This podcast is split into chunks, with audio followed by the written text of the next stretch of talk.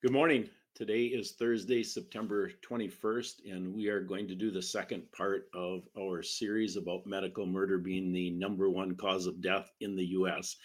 Uh, today is the day before my beautiful daughter Grace's 21st birthday, so she would be 21 tomorrow, September 22nd. And it is surprisingly 80 degrees in Wisconsin today, and we have 80 degrees for tomorrow and in the high 70s for Saturday. I can hardly believe it so we're going to finish out summer on a warm note, which is, it feels nice.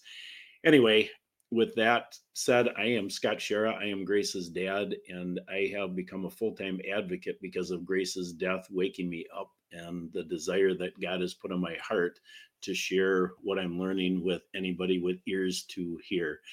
So, last time we covered the first of the series, Who's in on this? And I made the bold statement they're all in on it. And we covered, of course, the medical industrial establishment, the federal government, the state government, and judiciary, big business, the churches, which should shock most people, and last but not least, controlled opposition. And so today we're going to roll with the next piece of the series, which is what? What have these people all promoted and bought into?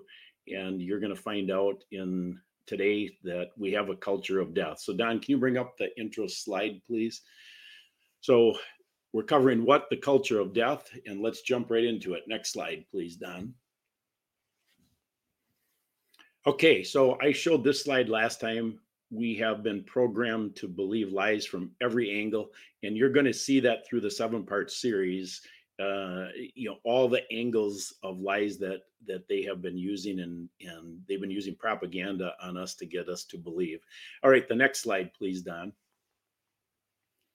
so this next slide i also covered last time but i made an addition to it this time so you could see the numbers in a little bit different way so historically it has even been published by the CDC that medical malpractice is the third leading cause of death. And I'm making the bold claim that medical murder is the number one cause of death.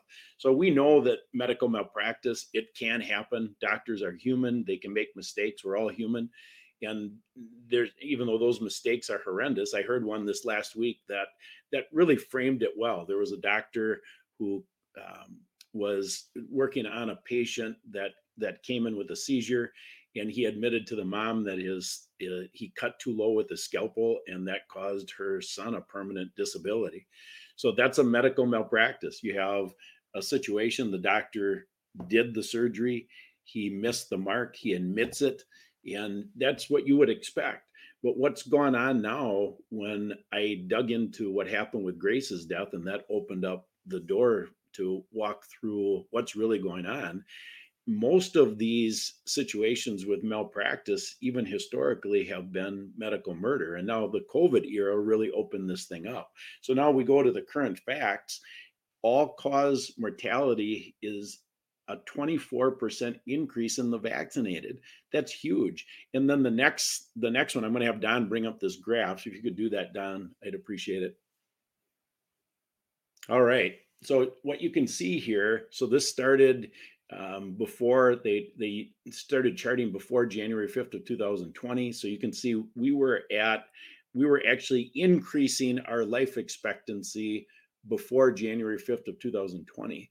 And now we're at an overall average is at 13% all cause mortality increase in the United States. So if you just process that number, 13% increase is roughly 371,000 additional deaths per year. So add that on to the medical malpractice number of 400,000 and you have almost 800,000 deaths caused by the medical industrial establishment that are simply the admitted deaths and you see through the, you're going to see through the series which you saw last week that there's way more that they're part of in the hastening death process so just by those two numbers the medical malpractice and the increase in all cause mortality at 13% we're over the 700,000 number for heart disease annually so now just with those two figures medical murder becomes number one in the United States. All right, so let's go on to the topic for today, Don. Next slide.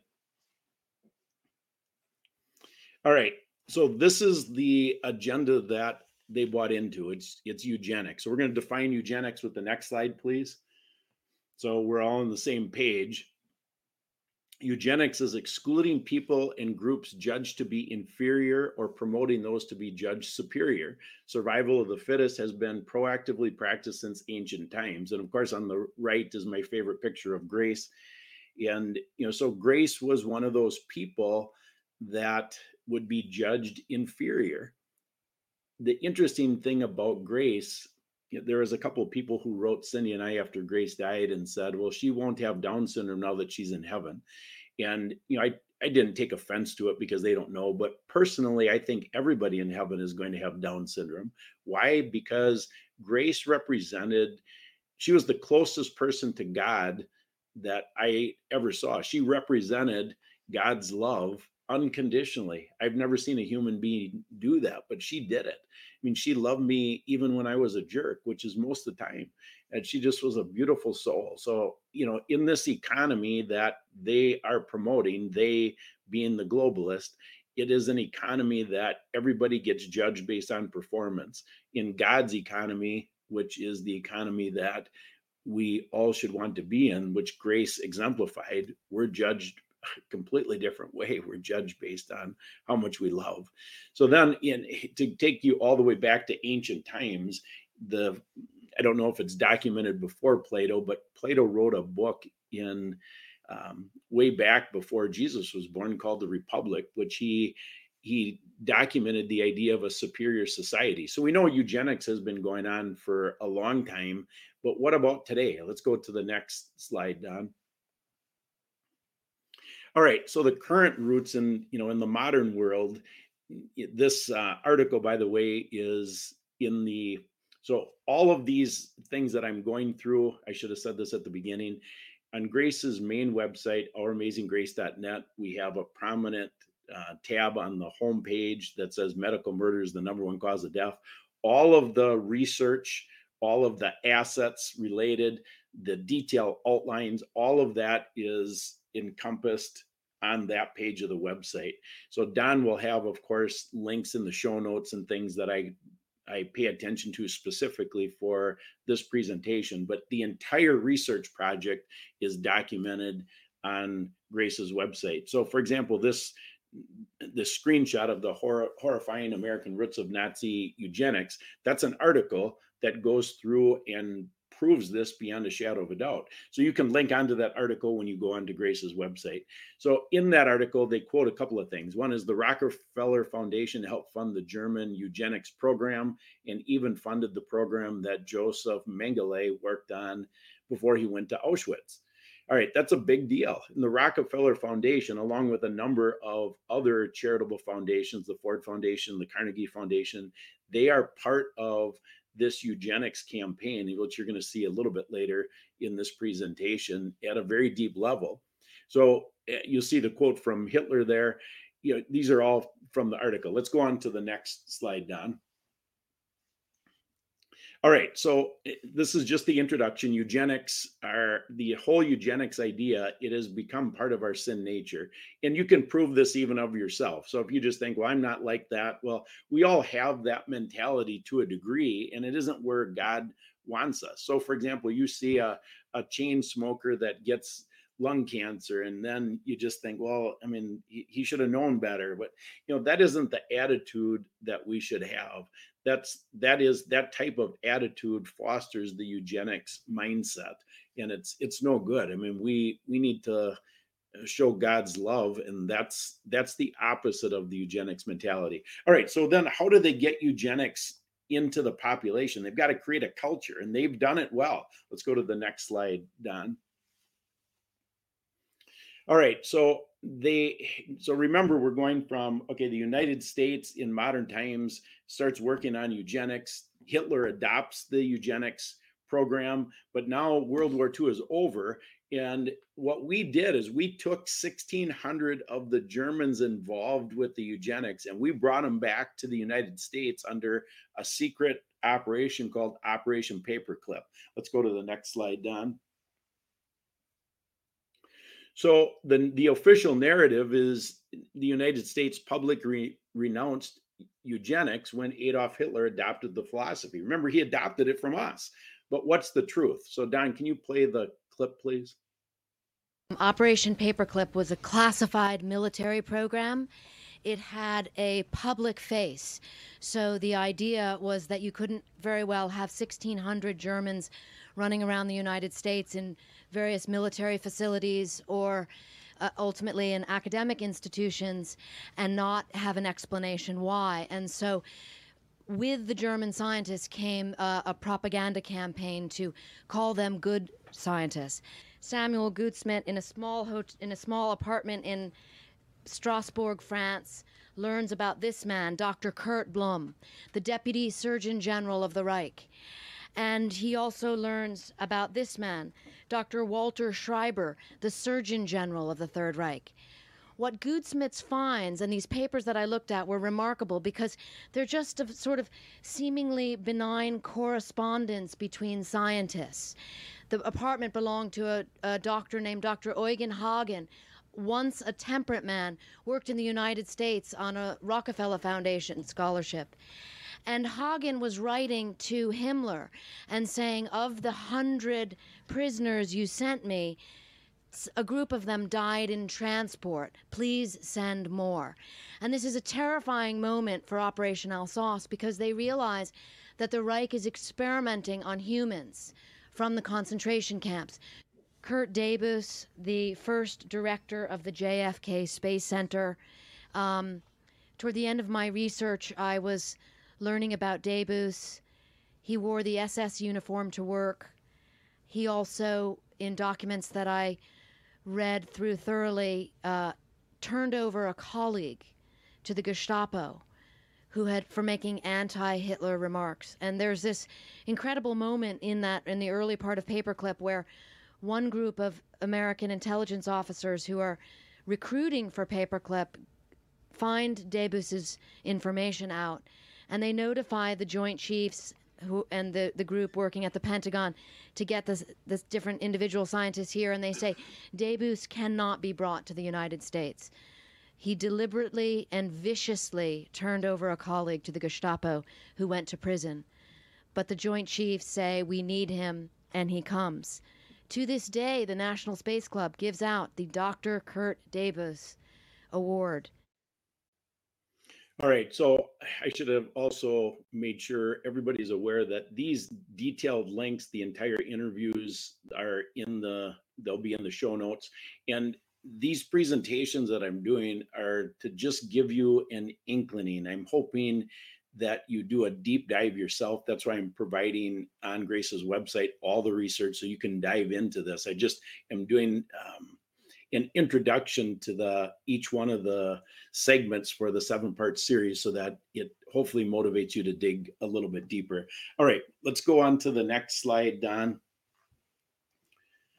So the conclusion of Operation Paperclip is that the United States continues to be the eugenics leader of today. So you heard the author say that the Germans were experimenting on humans. Of course, the biggest experiment on humans was initiated by the United States with the COVID bioweapon. And that's where we're at today. All right. So, how did they pull this off? How did they set the culture up? So, we'll go to the next slide, Don they set up a culture in the United States that is called the banal. I'm calling it the banality of evil. I didn't make up that term. Let's go to the next slide, Don. I want to give you a a short history of where that term came from. So, Don, can you play that clip, please? The banality of evil is a term coined by the 20th century political theorist Hannah Arendt to explain and describe this specific kind of evil that was present in totalitarian Nazi Germany. What does this peculiar phrase mean? What are its implications? And how does it fit into Hannah Arendt's thought more broadly? My name is Dr. Moore, by the way. I teach great books at St. Thomas University. So, the banality of evil is a term that comes from this very famous work that Arendt wrote called Eichmann in Jerusalem. The subtitle, in fact, is A Report on the Banality of Evil. In Eichmann in Jerusalem, Arendt reports on the 1961 trial in Israel of the Nazi war criminal Adolf Eichmann. And in that work, Arendt argues, and this is perhaps controversial, that Eichmann is representative. The way he thinks, the way he acts is representative of the whole problem of totalitarian evil. In particular, she thought we could understand why so many people, so many seemingly ordinary people, would participate in totalitarian regimes, would would follow orders and actively participate in crimes against humanity. This is Arendt's major question. How does that happen? And how can we prevent it from happening again in the future? So let's start with a quick definition of banality, because this is maybe an unfamiliar term. It's not something we use in everyday speech. So banality typically means trite or trivial or commonplace. And I think that third term, commonplace, is the one we want to focus on. Now, to say that evil is banal is somewhat jarring. Arendt, I think, means this term to be almost a paradox. It's it's kind of like saying the normality of murder or the simplicity of adultery. But what Arendt wants us to understand is that when it comes to the evil of totalitarian regimes, there is something ordinary, everyday about it. Arendt draws our attention to the fact that the Holocaust involves many ordinary processes it requires paperwork and trains, transportation, government offices doing their job. And many of these ordinary features of human life, medicine, legislation, these are turned, contorted, perverted. Typically, when we think about evil, we're thinking about something out of the ordinary, unusual, maybe even extraordinary or unnatural. Traditionally, we understand evil to be something deviant or abnormal. And it's characterized by a bad will, by which we normally mean either a weak will, like someone who succumbs to temptation, or a malicious will, like someone who willfully does bad things. But this is crucial. Arendt says in the totalitarian context, evil has lost the character by which we recognize it. Totalitarian evil is something different. It's organized. In fact, it's orderly and even lawful. And it's defined by conformity, participation, and efficient systems like modern bureaucracies. And this kind of organized evil allows for evil on an unprecedented scale. But precisely because it's so orderly, lawful, it doesn't look like any evil we're familiar with. So, when I first learned of this idea, it helped me understand how Grace could be murdered and how this could take hold in the United States. And for those of you who don't believe we're in a totalitarian uh, system, uh, it doesn't take long to connect the dots. I'm not going to do that here. So, has this whole banality of evil has it become part of our culture such that we're blind to it? And I believe it has. In the next slide, I want to show some examples. So I picked uh, six examples. I'm just going to hit these very quickly.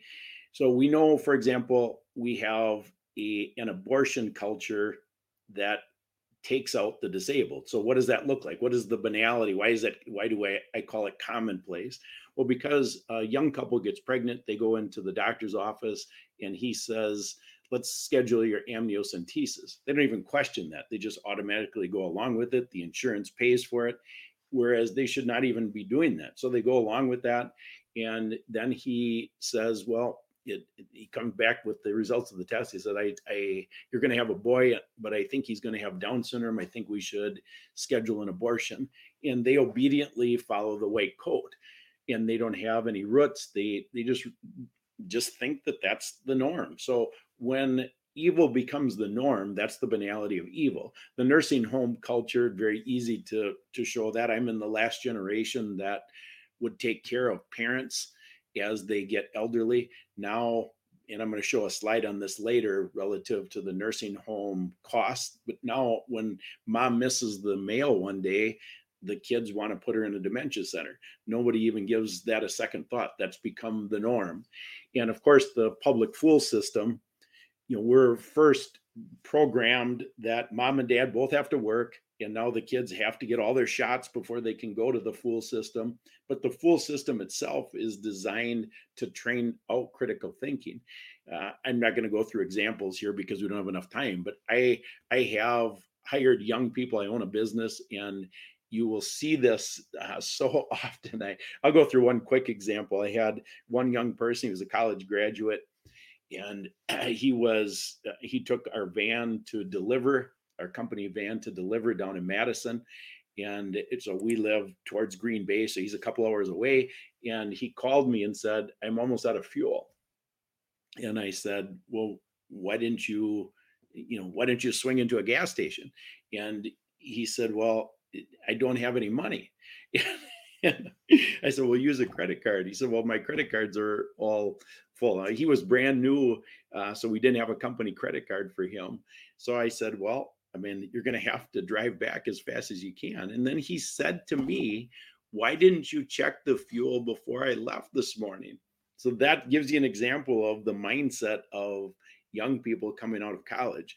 Uh, the state taking the place of family, of course, they you know they want to have three year old kindergarten you know both parents working drop off before after so then the family really doesn't even have the place in that it used to. We want everybody on the public dole because then the public money can control everybody. The spirit of collectivism the fifth item there collectivism means the the good of the masses versus the good of the individual.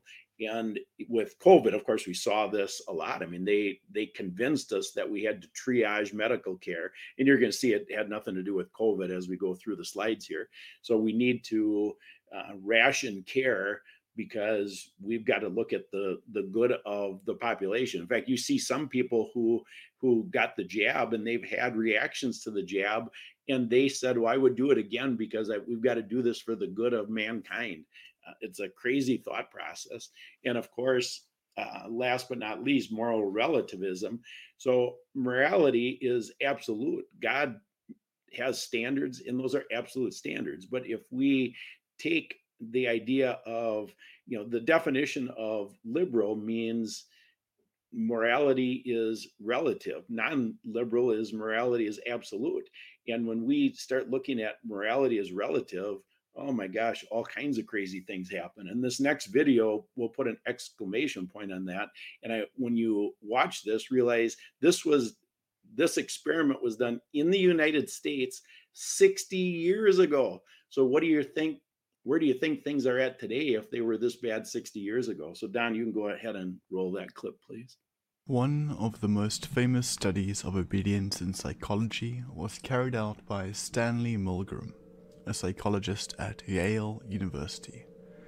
He conducted an experiment focusing on the conflict between obedience to authority and personal conscience. In 1963, Milgram examined justifications for acts of genocide offered by those accused at the World War II Nuremberg war criminal trials. Their defense often was based on obedience, that they were just following orders from their superiors. Milgram devised the experiment to answer the question could it be that those who committed such atrocities in the Holocaust were just following orders? Could we call them all accomplices? Milgram wanted to investigate whether Germans were particularly obedient to authority figures, as this was a common explanation for the Nazi killings in World War II. Milgram selected participants for his experiment by a newspaper advertising for male participants to take part in a study of learning at Yale University. The procedure was that the participant was paired with another person and they drew lots to find out who would be the learner and who would be the teacher. The draw was fixed so that the participant was always the teacher and the learner was an actor hired pretending to be a real participant.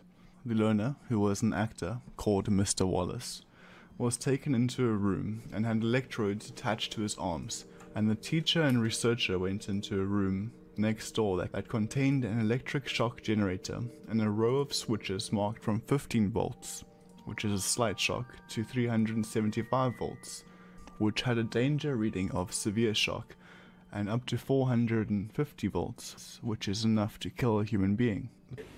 Get me out of here, please. Continue, please. Go right on. I refuse to go in. Let me out. The experiment requires you continue, teacher. Please continue. Participants were comprised of 40 males aged between 20 and 50, whose job ranged from unskilled to professional.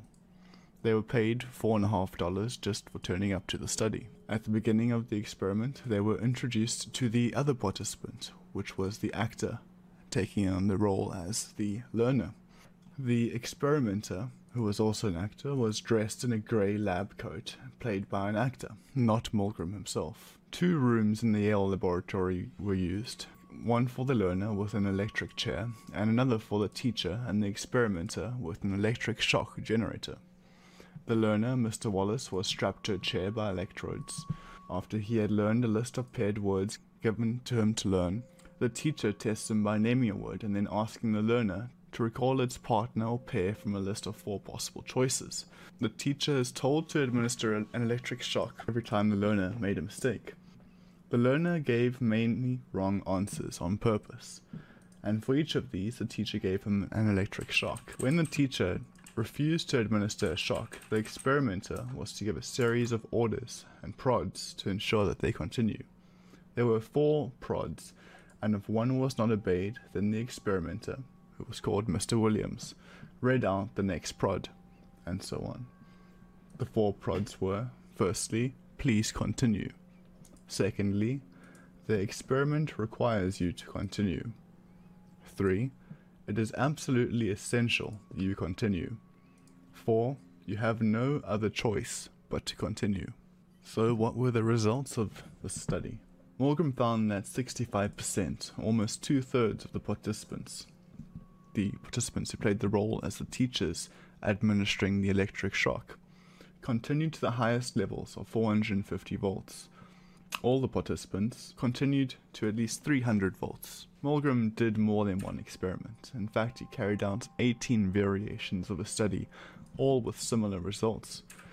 So this can't be taken as once-off random and non-occurring event. Don, can you go to the conclusion slide, please? So you see the conclusion. I say the slippery slope of evil has taken a hold of in our culture. So when you look at the Milgram obedience experiment, and two thirds of the participants would kill based on an order, you know, we don't think of that in daily life, but COVID exposed it. And the slippery slope means it starts slowly. So just take this the idea of the public fool system. Back when I was in school, the teacher wrote the assignment on the chalkboard. You were expected to write it in your notebook and get the assignment done on time. If you didn't get the assignment done on time, you got an F. Well, now what does the slippery slope look like? The child gets the constant reminder. They don't have to take any responsibility for the due date. And then if they don't hand in the assignment on time, they get a do over. You know, so that that is the slippery slope in action. And it has created this culture of death, which has taken over our society. All right, let's go to the next introduction slide, Don. What I want to do next is to go through the medical murder of the elderly and the disabled in recent history. And then we're going to transition to how does this apply to the bigger population? All right, let's go to the next slide, Don. So first we're going to talk through um, a little bit about the disabled, but here's the introduction. So this is modern times. Ezekiel Emanuel, who's the chief architect of Obamacare already in 1996 said that services provided to individuals who are irreversibly prevented from being or becoming participating citizens are not basic and should not be guaranteed. So, non participating citizens should not receive medical care. All right, so this is serious stuff. Then we get, of course, to Obamacare. So he writes Obamacare. Obamacare is passed on March 23rd of 2010, and that laid the groundwork for what we experienced in the 39 month COVID era. So here's the document that sets the stage. Let's go to the next one. If you've been watching me, you know that I have really emphasized Section 1553. Uh, the entire Obamacare document is on Grace's website. This is page 141. And you can see that this is the title of this one is Prohibition Against Discrimination on Assisted Suicide. So they write a provision in the Obamacare document that says if you're going to discriminate against what we want to do, we will, or excuse me, if you won't implement what we are going to do, we will not discriminate against you. So it says specifically the government may not subject an individual or institutional healthcare entity to discrimination on the basis that that entity does not provide, this is the agenda, any healthcare item or service furnished for the purpose of causing or the purpose of assisting in causing the death of any individual, such as by assisted suicide, euthanasia, or mercy killing. Here it is. That's the smoking gun. All right, let's go to the next slide then, Don. So we look at what happened with COVID. So interestingly, because Grace was disabled, I saw this happen in real time. We received documents, hey, your your daughter's at risk because she has Down syndrome. She can be first in line for the COVID jab. We never did that. So they set this up like the disabled are high risk. Well, the disabled weren't any higher risk than anybody else. But what we found with the results is that the disabled were six times more likely to die in a hospital once the hospital chose to diagnose them with COVID, fitting the narrative that they wanted to portray. They did the same thing with the elderly, which I'm going to expose here in a minute. So this shouldn't surprise us. So let's go to the next slide, Don. Should be absolutely no surprise that the elderly um, were six times more likely to die because they already set this whole attitude in motion. This is the the biggest document I found the Down syndrome population implementing Obama. Remember, Obamacare passed March 23rd of 2010. This document is a training document for doctors for people with Down syndrome written in the July of 2011. So this is this is the mindset they're training doctors to believe in. And so you can look at this yourself. You can see that they list just all kinds of problems that Down syndrome people have. And what they're doing is trying to set up this issue where the medical professional believes that the Down syndrome person is a burden on the family and it's their job to get rid of that burden. So, for the record, Grace was the best blessing God ever gave us, second to salvation. She was fantastic. Our whole life circled around that little bugger, and you know, it was it was an absolute blast. How would you like to have a ten year old running around your house every day? I mean, ten year old kids are the most fun. You know, they're asking questions all the time. They're they're they're loving all the time. I mean, that was Grace. She was 24-7 that way. It was was an absolute blast. But they're setting the medical profession up because remember, this profession wants you to abort the Down syndrome person. They're setting this profession up to say these people are a burden. So then the transition statement says the lifelong toll on families is high. Part of a robust plan of care includes acknowledgement of this toll by healthcare providers healthcare provider, you can come in on the white horse and be the savior to this family to get rid of this nasty burden they have called Down syndrome. And then the killing statement says, whenever possible, decision makers for people with Down syndrome should be encouraged to use substituted judgment to make key palliative care decisions. All efforts should be made to determine the preferences of the patient. However, because of lifelong cognitive impairment, the views of the person with Down syndrome may not be known. Think that through fill in the blank down syndrome dementia you know any ailment. So all of a sudden when they don't know your view i mean I, I, know the view of every single person with down syndrome. They want to live but all of a sudden they can't discern your view so they get to use their judgment which of course you already see what their judgment shows. All right let's go to the next slide don.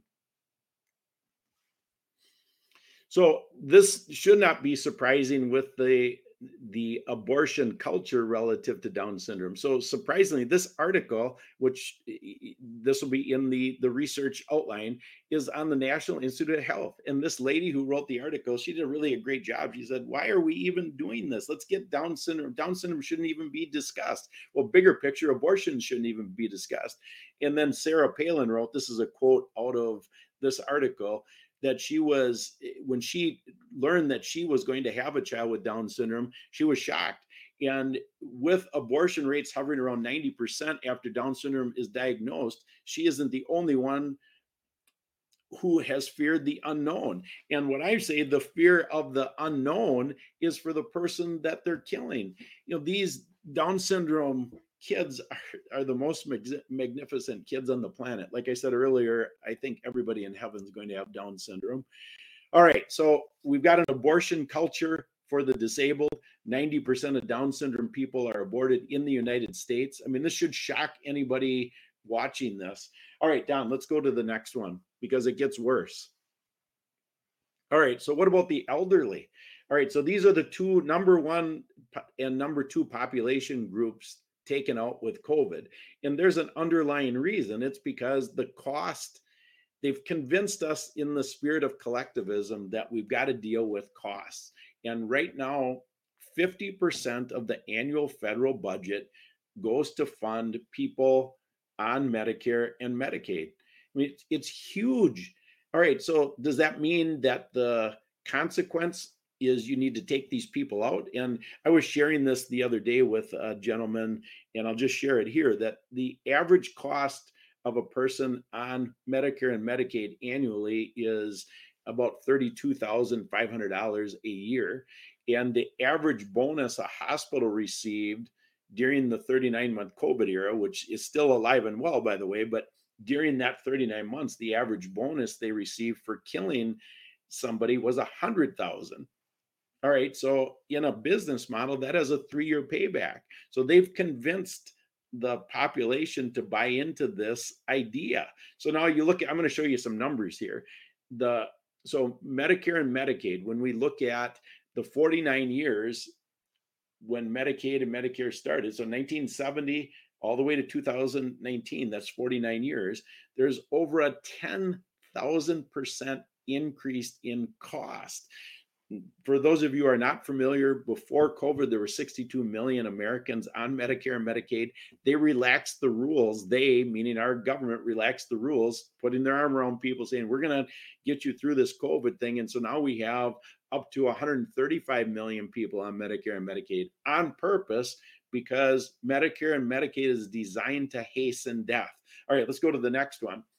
So now this shows, this next slide shows the cost of nursing care. So nursing home facility care from 1960. So remember I said earlier about I'm in the last generation to take care of the parents. This shows it beyond a shadow of a doubt because the cost of taking care of the elderly has increased in a 59 year period. These documents are right from the CDC website, folks. It's over a, a 20,000% increase. And this stuff you can't make up. But this is what's going on. This is the excuse they're using to eliminate the disabled and the elderly from the population. All right, let's go to the next one, Don. So I want to show you some. Um, so this one is a projection. That we're going to get into some COVID numbers. So you see by 1950 that the number of people using assisted living type facilities is going to more than double from the year 2000 so 13 million in 2000 expected to be 27 million by 20, 2050 so of course you see this is it's already a monster issue. It's going to become even worse because they're programming people to become dependent on these systems. All right so let's go to the next slide don. This one really shocked me when i saw it but then i I shouldn't have been shocked because I become friends with Vera Sharav, and she's going to share some things in, in in summary once I go through this slide. So right from from the government website on the left hand side, you see that the number of people who died in nursing homes were t- roughly 10% during the COVID time frame. All right, so what should have been the real number? So you look at this chart on the right hand side and you see that the actual death count for the elderly should be in closer to the 1% number versus the 10% number. So that should wake you up. It's like, did they do this on purpose? All right, Don, can you roll the clip from Vera? Because she does a great job explaining the why. all Western European countries, Australia, Canada, at least five states in the United States, got rid of the elderly in nursing homes. They, the governments in all those countries gave orders to hospitals not to treat. It includes Sweden, uh, everywhere. Right, everywhere that's controlled by, by the, the Fourth Reich, I call them. Yeah, Well, they saw an opportunity to get rid of number one, an economic burden. right. The insurance companies were delighted. Obviously, they no longer had to pay out anything. The important parallel that I have drawn between the Holocaust and that mentality, the culture that made it possible, was the collaboration of the medical establishment. Right. Today, it's the same thing. You would not have the casualties or the isolation and the lockdowns and the ma- all the nonsense surrounding COVID, which is dehumanizing, Right. without the medical establishment giving their seal of approval. Yeah. This is terribly important. because medicine has once again been subverted to become a weapon. Yep. When medicine is weaponized, you know, you really have to watch out because number one, of course, people uh, they, they go like sheep because they trust Right. doctors and governments in all of Western Europe and Canada and Australia issued orders to hospitals not to treat the elderly, to send them to nursing homes, where they essentially spread infection to others, both the caregivers and the other residents. And they essentially slaughtered they slaughtered the elderly in nursing homes. In New York, 15,000 elderly New Yorkers were medically murdered under the orders of Andrew Cuomo, who predicted before he gave the order, before he issued the order March 19th, 2020, he predicted that this virus in nursing homes will be like fire through dry grass. He knew exactly what he was doing, and he gave the order after giving immunity from liability to the hospitals and nursing homes. Hmm.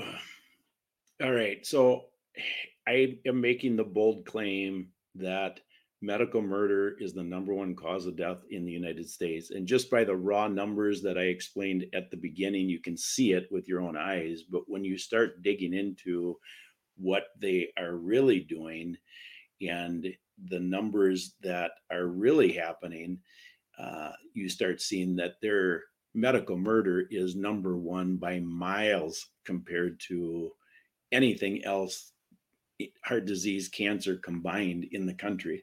All right let's go on to the closing slide of this section don. So you can see my conclusion the disabled and the elderly are the low hanging fruit of the eugenics mindset the culture has adopted. Hastening death is murder. And we're going to play an, one more clip. This is the last one today of vera and i talking about this that history never stopped repeating itself. Uh, so don can you play that clip please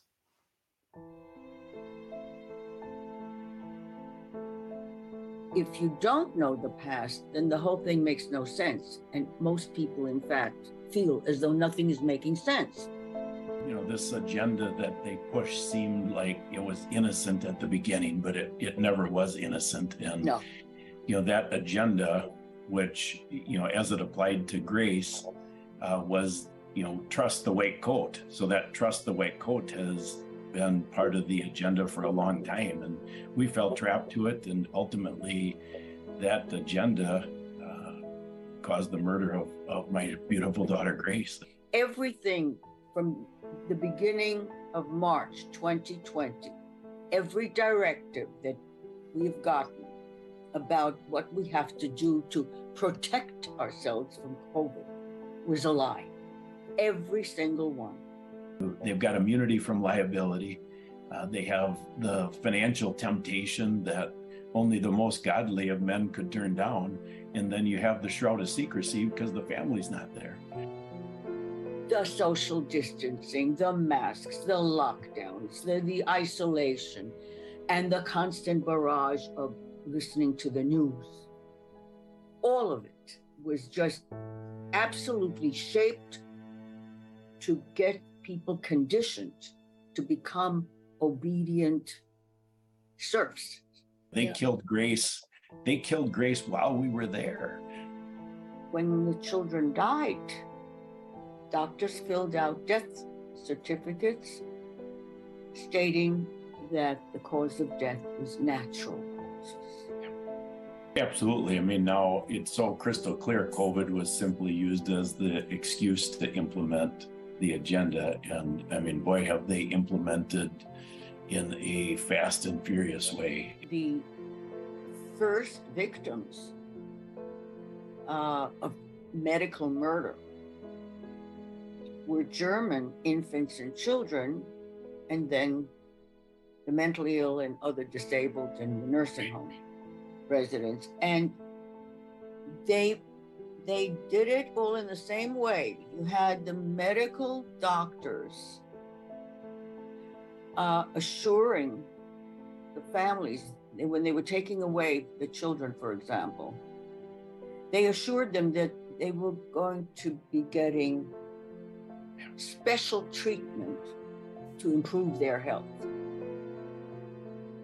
And then they took them off to hospital wards that became killing stations. It's very parallel because, again, death certificates during COVID have also been fraudulent. Well, thank you, Don. Yeah, the um, you know history has never stopped repeating itself, and there's a tab on Grace's website dedicated to the interviews that Vera and I did together, and also the World War II comparison, so you can see it. I mean, we are literally uh, repeating exactly what happened, but this time it's worldwide. All right. So now you think, let's go to the next slide. You think that, well, I'm not disabled or elderly, so this doesn't apply to me. Well, uh, this next um, couple of slides are going to connect the dots that uh, you're next. All right. So let's go to the first slide, Don.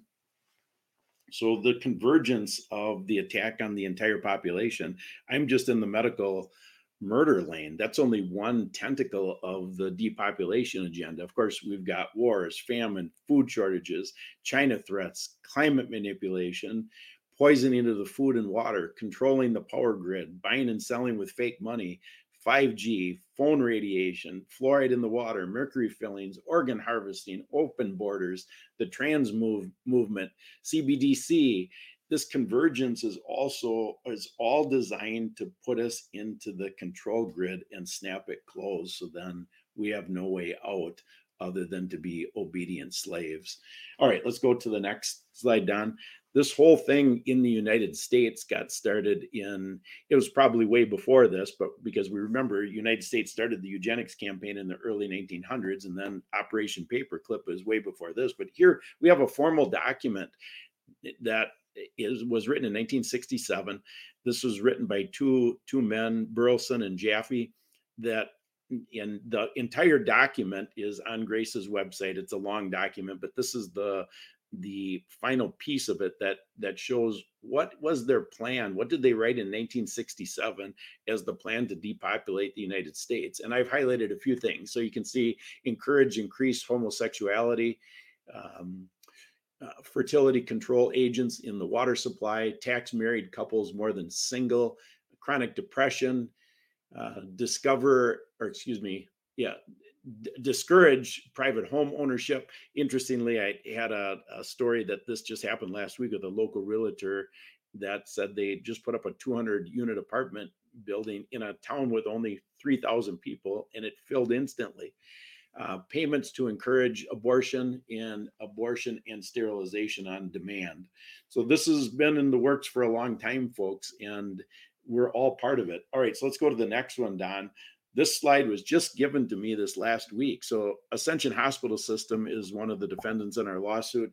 The lady who sent this, of course, um, she knows that, and you know she's been following Grace's story. So you know you can't make this up. So the the underlying piece, parents are removed from the system when the patient turns 12. So kids get complete control of their medical future once they're age 12, but they can grant proxy access to parents. If they do grant proxy access, you see the three bullets in yellow the social history information such as such as sexual activity substance abuse etc can't be provided to the parent the ability to uh, for the proxy, the parent to schedule, cancel, view, or confirm appointments and view past appointments. They can't see that. And to the parent cannot view sensitive lab and radiology reports. Uh, this is hard to even grasp that they're giving the rights of an adult to a 12 year old and the parents can't do anything about it. So, so the conclusion slide, Don. I already said this uh, you're next. So don't think that this is only for the elderly and disabled folks. All right, let's go to the final segment, Don. All right. So how do they pull this off? So we've created we've accepted they've created we've accepted a banality of evil in this culture. And they are they pulled it off because there's no consequences. And you know i'm i'm intimately familiar uh, with this because of grace's lawsuit and which is going to be the next slide. I just want to hit what's going on. So i took this uh, screenshot out of grace's lawsuit. Go ahead don you can change all right.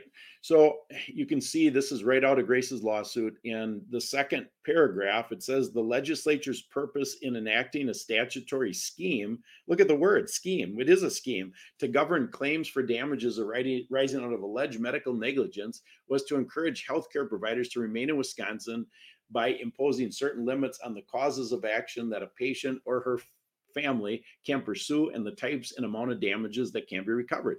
So this is their immunity from liability paragraph. This is right in state statute. By the way, all the states have similar things, so don't think this is unique to Wisconsin. So that game, just think about what's going on how why do we need to limit liability for doctors good doctors don't need to have a limit of liability i own a business i don't get a limit of liability why do they get a limit of liability why do they have a wall around them but this is the game that the healthcare lobby has facilitated with the state legislatures in order to facilitate the culture of death. And it gets worse than this. Let's go to the two examples in the next slide. Think about the National Childhood Vaccine Injury Act of 1986.